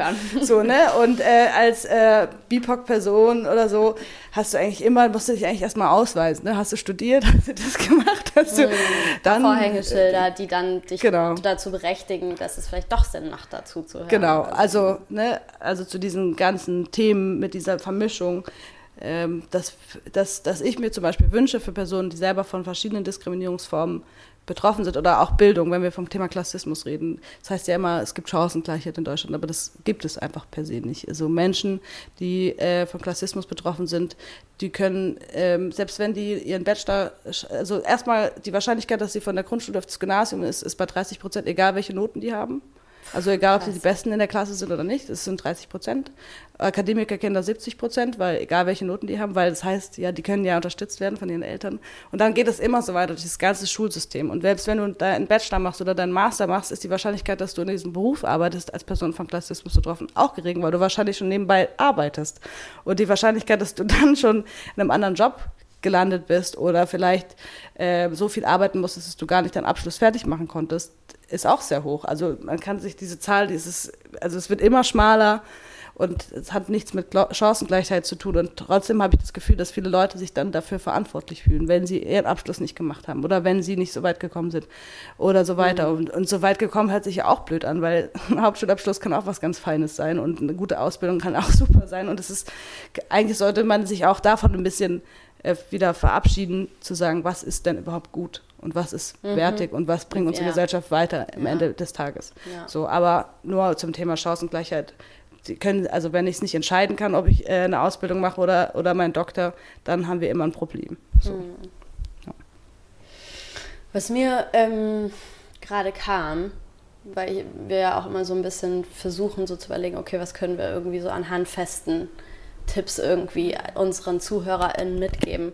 Ähm, und auch so bei der Frage, okay, was, kann, was, was können wir als Individuen tun, wenn wir wirklich Interesse daran haben, äh, uns, uns damit auseinandersetzen zu wollen, ähm, ist eigentlich kein guter Begriff, besser, was schon wieder so wertig ist, aber besser darin werden zu wollen, irgendwie ähm, da, damit konstruktiv umzugehen oder irgendwie einfach an der Verbesserung mitarbeiten wollen. Das ist eine viel bessere Formulierung. Ähm, und da ist mir jetzt gerade gekommen, ich glaube, eine Falle, in die wir Menschen so schnell reintappen, und zwar wir alle, ist zu denken, dass wir ja schon so viel wissen. Und gerade, also das ist auch so ein Phänomen, was ich super, super gut kenne, ja, dieses klassische ähm, Ding, dass dass Menschen, die sich zum Beispiel super links einordnen oder Menschen, die sich sehr feministisch einordnen, ähm, weil sie da vielleicht auch schon mal super aktiv waren, ja. Also ich stelle mir jetzt zum Beispiel auch so eine Generations, äh, so eine typische Generationssituation vor. Ähm, ich sag mal so die Generation unserer Eltern vielleicht und äh, die sind damals auf die Straße gegangen und haben feministische Kämpfe, äh, Straßenkämpfe betrieben, ne? So, und, und dann ja. ist da halt dieses Bild von sich selbst, hey, ich bin doch Feministin. Ich bin doch, und ich, ich liebe doch alle Menschen. Und, ähm, und ich, ich, ich habe doch schon so, so, es kann doch nicht sein, dass ich irgendwie damit was zu tun habe. Das kann überhaupt nicht ja. sein. Und ich glaube, das ist, das ist das, was ich wirklich jeder einzelnen und wirklich, wirklich, wirklich jeder einzelnen Person mitgeben möchte. Es gibt keine einzige verkackte Ausnahme. Jede einzelne Person. Ähm, es gibt, es, das, das, das, das, das geht nicht auf. Das funktioniert nicht. Wir leben in einem System, was uns das allen von Moment 1, von, von Sekunde 1 an eingetrichtert hat. Und wir haben alle dieses rassistische Gedanken, Gedankengut in uns, wir haben alle dieses sexistische Gedankengut in uns, wir haben alle diese, alle Ismen. Wir haben, das, wir haben das alle in uns und wir müssen alle super, super, super viel dazulernen. Und wenn man an einer Verbesserung mitarbeiten möchte, dann bringt es nichts, sich irgendwie aus, ja, vielleicht auch aus, aus Scham und, und, und Ego-Schutz zu sagen, hey, ich bin doch Feministin, ich bin doch links, ich habe mit Rassismus nichts zu tun, wir alle haben was mit Rassismus zu tun. Und auch Menschen, die betroffen sind, haben dieses rassistische Gedankengut in, äh, in sich so. Ähm, jeder Einzelne muss da einfach in die Arbeit mit sich gehen und in, in den Prozess mit sich selbst gehen. Und äh, dass wir links eingestellt sind, dass wir feministisch eingestellt sind oder was auch immer, was wir schon an, an, an Arbeit geleistet haben auf dem Weg, das schützt uns einfach nicht davor. Ja. Ja, ja also ich bin total eine Freundin davon, es zu reframe und das Positive daran hervorzuheben, was es auch für jeden Einzelnen eben bringen kann. Weil, auch als du es gerade erzählt hast, habe ich mir gedacht, je nachdem, mit wie viel Widerstand man auf Kritik oder Feedback reagiert, ist eine direkte Korrelation zu deinem Selbstwert. Das mhm. ist einfach so. Es macht einfach etwas, etwas, legt etwas offen, was eh schon da ist. Weil wenn du super schnell in deiner Identität, in deinem, in deinem, wie sicher du dich gerade fühlst, ähm, erschüttert fühlst, weil jemand sagt, hey, das, was du gesagt hast, das ist, das ist nicht in Ordnung, weil das löst bei mir das und das auf oder dich aufklärt über etwas und du damit so reagierst, das ist ganz egal, ob das jetzt ähm, un unpolitisch in einem Beziehungsstreit ist, etwas, was dir jemand sagt, oder in einem politischen äh, Raum, weil es eben um Ismen in irgendeiner Form geht.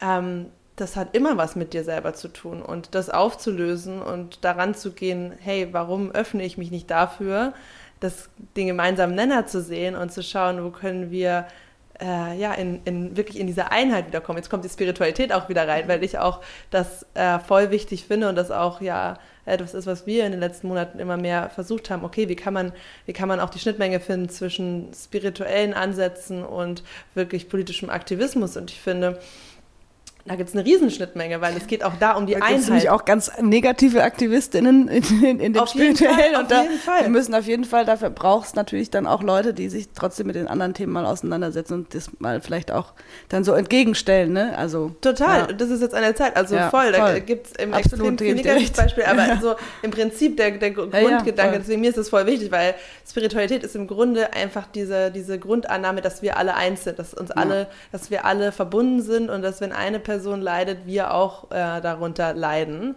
Und dass man sich daran wieder erinnern muss. Und das ist ja genau bei diesen Solidaritätsthemen genau das Gleiche. Dass es für, für das gesamte gesellschaftliche Gefühl ist es für alle das Beste, ähm, sich, ja, sich mit diesen Strukturen auseinanderzusetzen und die abzubauen zusammen. Ja. Ja, also, ja, genau, also beides finde ich sehr schön. Also ich finde auch dieses, dieses, ich sage es jetzt mal, linksgrün versifft manchmal, was ich selbst manchmal auch selber auch bin.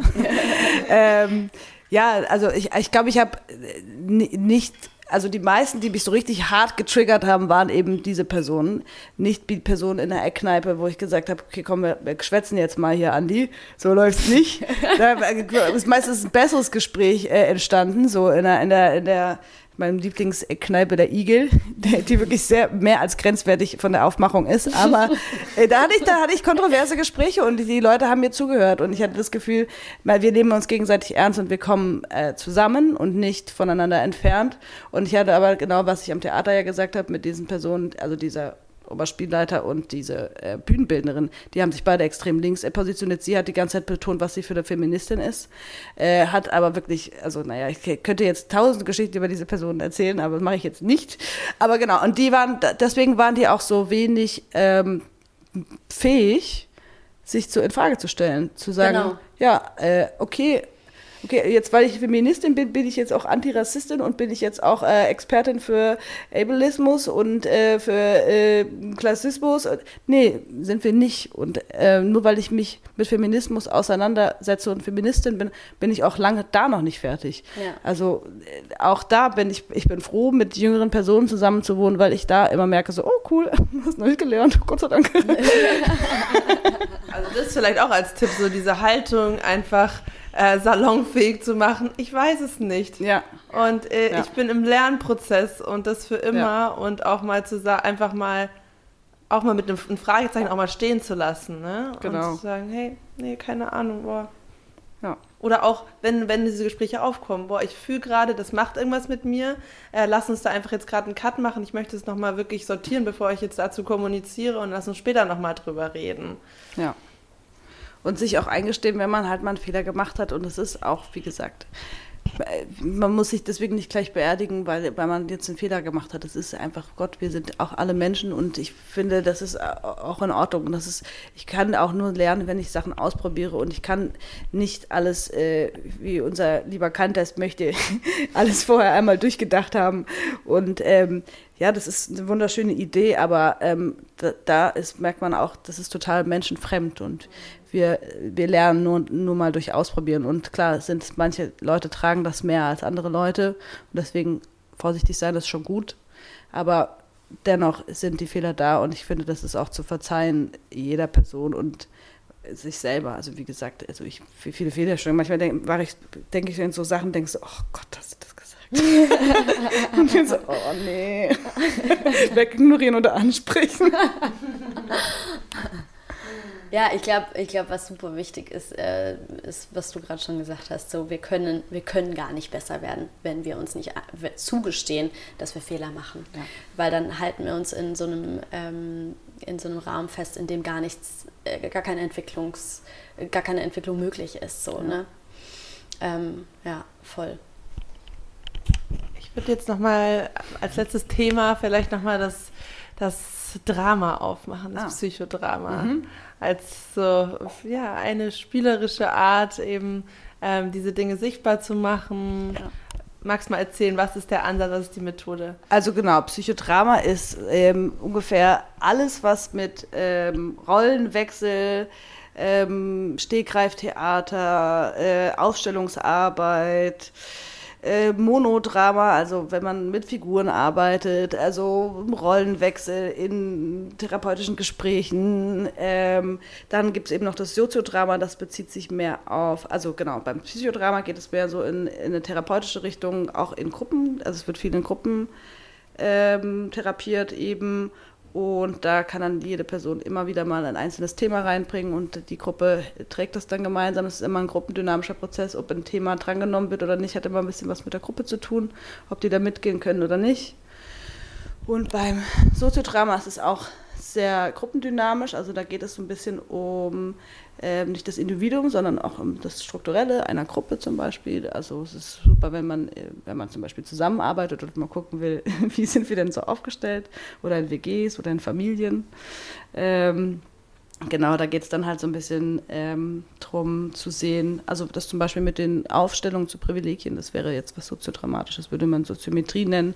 Wie, wie, wo kommen Leute her? Wo laufen sie hin? Wie, wie bewegen sie sich in einem Raum? Schaut euch den Raum an. Wie fühlt sich das an? Das Thema Angsträume, was ich vorhin angesprochen habe, das hatte ich äh, jetzt hatte jetzt letztes Wochenende war ich auf einer Psychodrama internationalen Psychodrama-Konferenz und habe ein, äh, ein, einen Workshop mitgemacht von dem türkischen Leiter für äh, Psychodrama.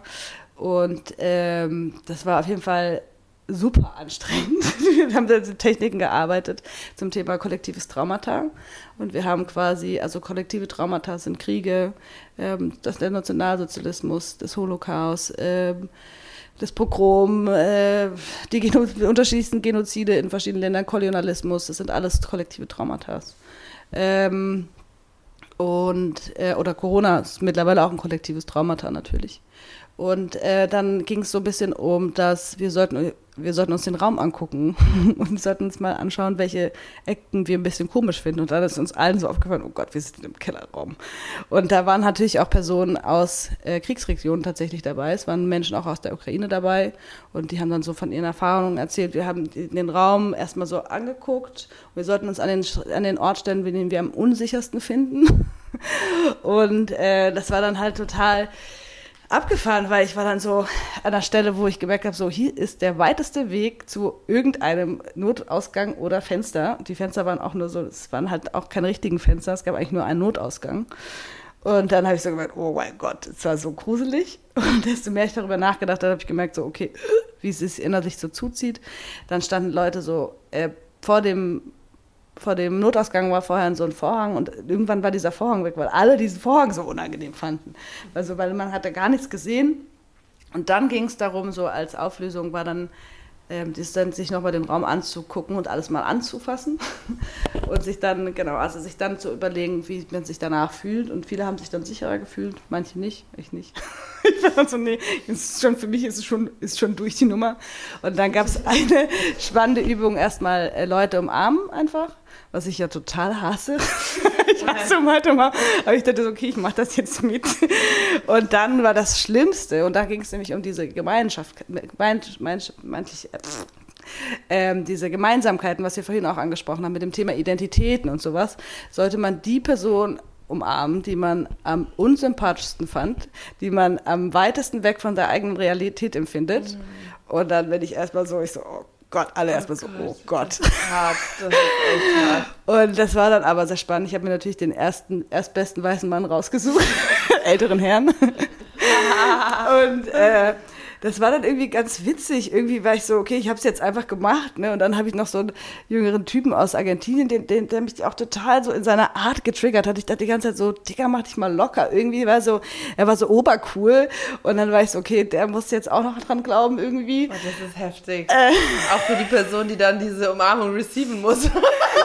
ja, da haben wir viel drüber gesprochen. Warum und warum habe ich dich umarmt und so. Also es ging, also manche oh, haben das oh, aufgemacht, das Thema. Wow. Und, mhm. und ähm, ja, da, also genau, da gab es, und das war halt sehr spannend, weil wir, weil es eine internationale Konferenz war. Ne? Natürlich spielen da auch nochmal Sachen mit. Mhm. So und ähm, klar, da sind dann verschiedene Sachen, die da losgehen. Ich habe jetzt nicht alle beobachtet, weil ich selbst so sehr mit diesem Schmerz be beschäftigt war, jemand umarmen zu müssen. Ich hasse es ja sowieso und dann war das, dann war es wirklich wie, es wie so Schmerz in meinem Körper. Aber irgendwie war es auch, irgendwie wollte ich es auch unbedingt machen, weil ich irgendwie dachte so, okay, ich mache das jetzt. Ich will wissen, was passiert, wenn ich das mache. Und ähm, genau, und dann gab es eine weitere Übung, dann sollte man sich eine Person auch aus dem Raum raussuchen, die, die man auch sehr, als sehr entfernt empfindet. Und, ähm, und dann sollte man den so an die Schulter greifen und dann haben sich wie so Ketten gebildet. Und dann hat er, hat gesagt, ja, und das Thema, was die Person mit sich bringt, also zum Thema kollektiven Traumata, das ist euer Thema. Das ist euer gemeinsames Thema. Und der Typ dann vor mir, es war wieder der, äh, der, äh, der super coole Argentinier, der dann so, ja, Colonialism. Und ich war so, ja, okay. well, it's fine. Let me share it. äh, und es war ganz spannend, weil dann ganz viel auch zum Thema äh, Antisemitismus. Wir hatten viele Menschen aus, zum Beispiel aus Rumänien auch da. Wir hatten Leute aus Israel da. Wir hatten Leute aus Deutschland da. Also sowohl einmal das Thema als Aggressorin und einmal das Thema als, äh, ähm, genau, betroffene Personen. Dann, ähm, ja, und dann Kolonialismus, also der Argentinier war auch aus meiner, also kann man jetzt, wie, wie man es sagen würde, nicht, natürlich eher als Spanisch gelesen hätte ich ihn jetzt so, also ein, prinzipiell sozusagen eine weiße Person in Argentinien. Und da gab es ja ganz viel von diesem Kolonialismus und sich deswegen auch sozusagen aus zweiseitiger Perspektive, und ich habe auch zu ihm gesagt, ich be beschäftige mich eigentlich auch zweiseitig aus dieser Perspektive, weil ich ja eigentlich auch deutsch und arabisch bin. Ich bin deutsch und ägyptisch, das heißt, irgendwie bin ich ja, kann das ja jetzt auch nicht wegixen, dass ich nicht auch deutsch bin. so, ne? Also irgendwie ist da ja auch ein Teil in mir drin, der ja auch, also die Hälfte meiner Familie ist ja auch an dem Thema Kolonialismus beteiligt und auch am, Kolon also, und auch am Thema Holocaust. So, ähm, so, und deswegen fand ich das total spannend, weil wir beide so, ja, ja, genau, ja, ja, genau deswegen, ja, genau so. ist okay. Und es ist aber einfach nur, genau, also da, was ich mit dem Psychodrama und dem Soziodrama, das, er hat mehr so soziodramatisch gearbeitet, also weil es wirklich um die Gruppe ging und auch um dieses Kollektive.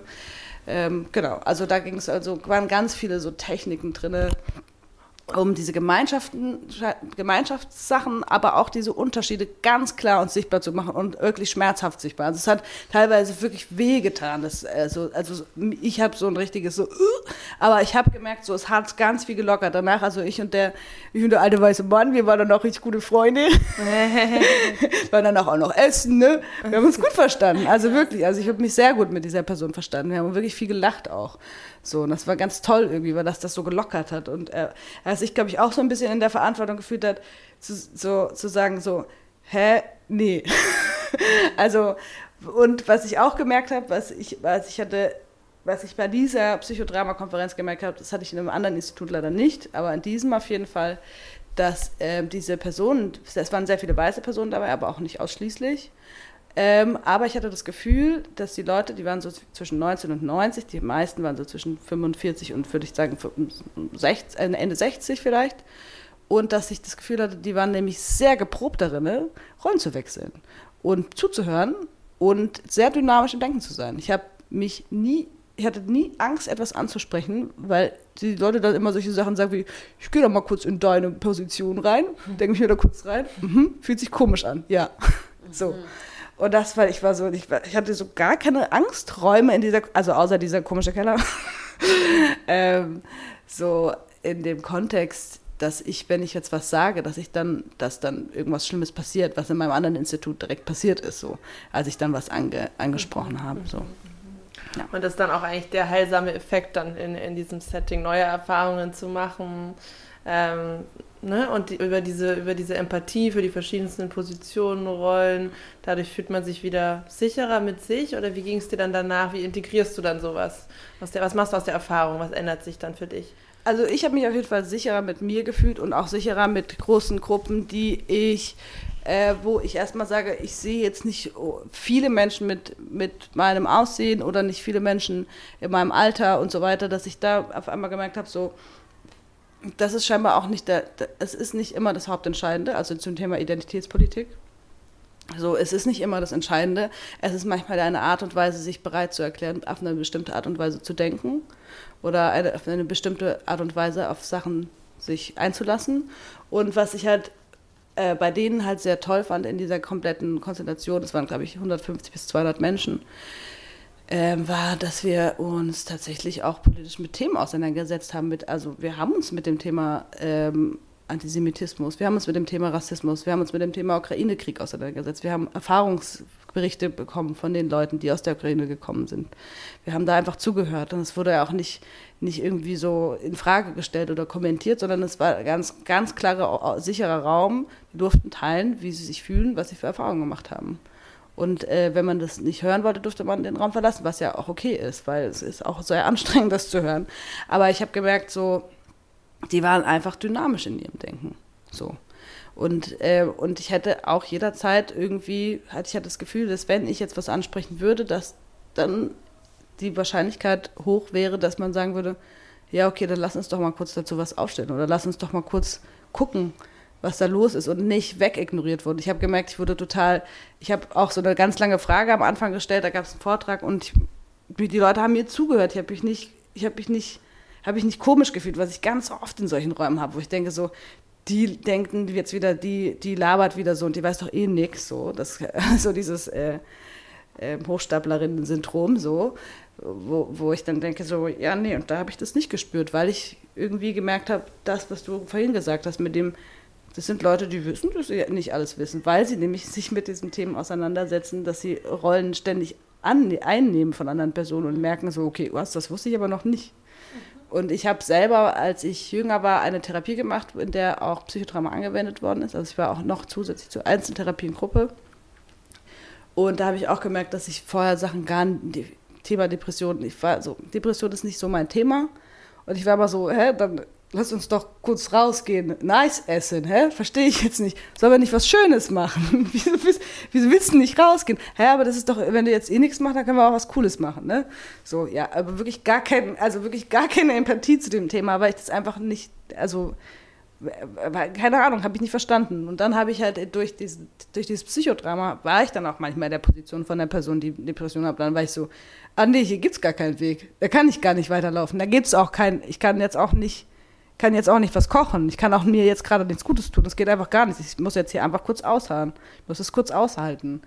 Und auch das einfach so, genau, also da, ich würde schon sagen, ich werde niemals verstehen, was, wie es einer chronisch depressiven Person geht, aber ich werde, ich kann jetzt besser nachvollziehen, dass bestimmte Sachen nicht in Frage gestellt werden sollten, wenn eine Person sagt, nein, das geht jetzt gerade nicht. Und auf der anderen Seite kann ich auch sagen, ja, also, ne, komm, bau dir doch, du, wir können ja trotzdem mal drüber reden, ob es einen Weg geben könnte. So. Ja.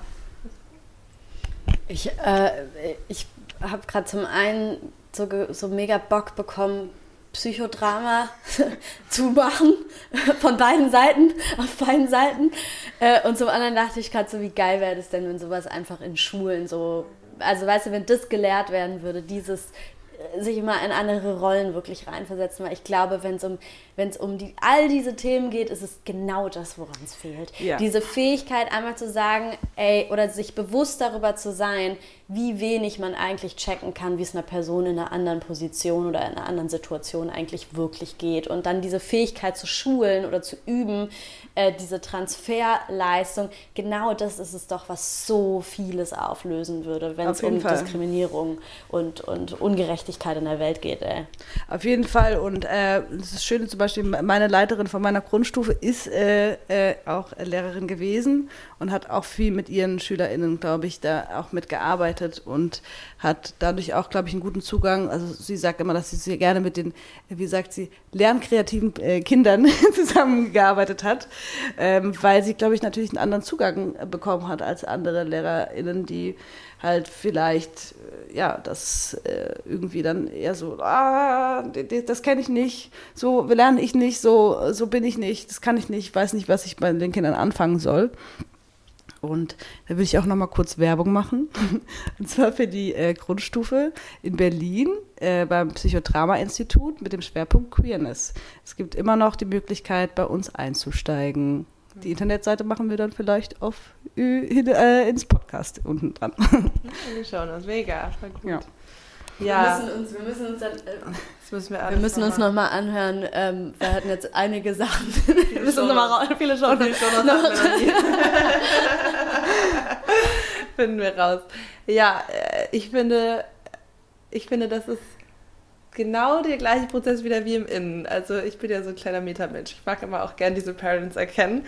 Und das ist Mitgefühl zu anderen, aber auch Selbstmitgefühl ähm, ist so essentiell und ist das, was uns oft am schwersten fällt. Und diese Dramatisierung von Emotionen, von Anteilen, von Rollen, von anderen, von eigenen, das schafft so, so viel Raum, weil du ja genauso, auch wenn du selber mit dir in die Dramatisierung gehst, von zum Beispiel Wut rauslassen, ja. von Trauer rauslassen, da geht es ja auch darum, diesen Teil mal voll den Raum zu geben und dich voll zu sehen, um dann überhaupt verstehen zu können, okay, warum handle ich so, wie ich handle und nicht immer weiter noch Judgments von deinen Schutzanteilen auf die anderen Anteile drauf zu bürden, ja. weil du dir selber auch nicht dieses Mitgefühl zuteil werden lässt. Und auch da, wenn wir es praktizieren mit anderen, können wir es wieder für uns leichter machen. Ja.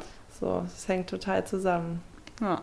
Und am krass. Ende kommt man irgendwie ja immer wieder zu diesem auch etwas persönlichen Auseinandersetzung. Ne? Also man kommt vom Strukturellen schon auch immer wieder zu diesem individuellen Thema.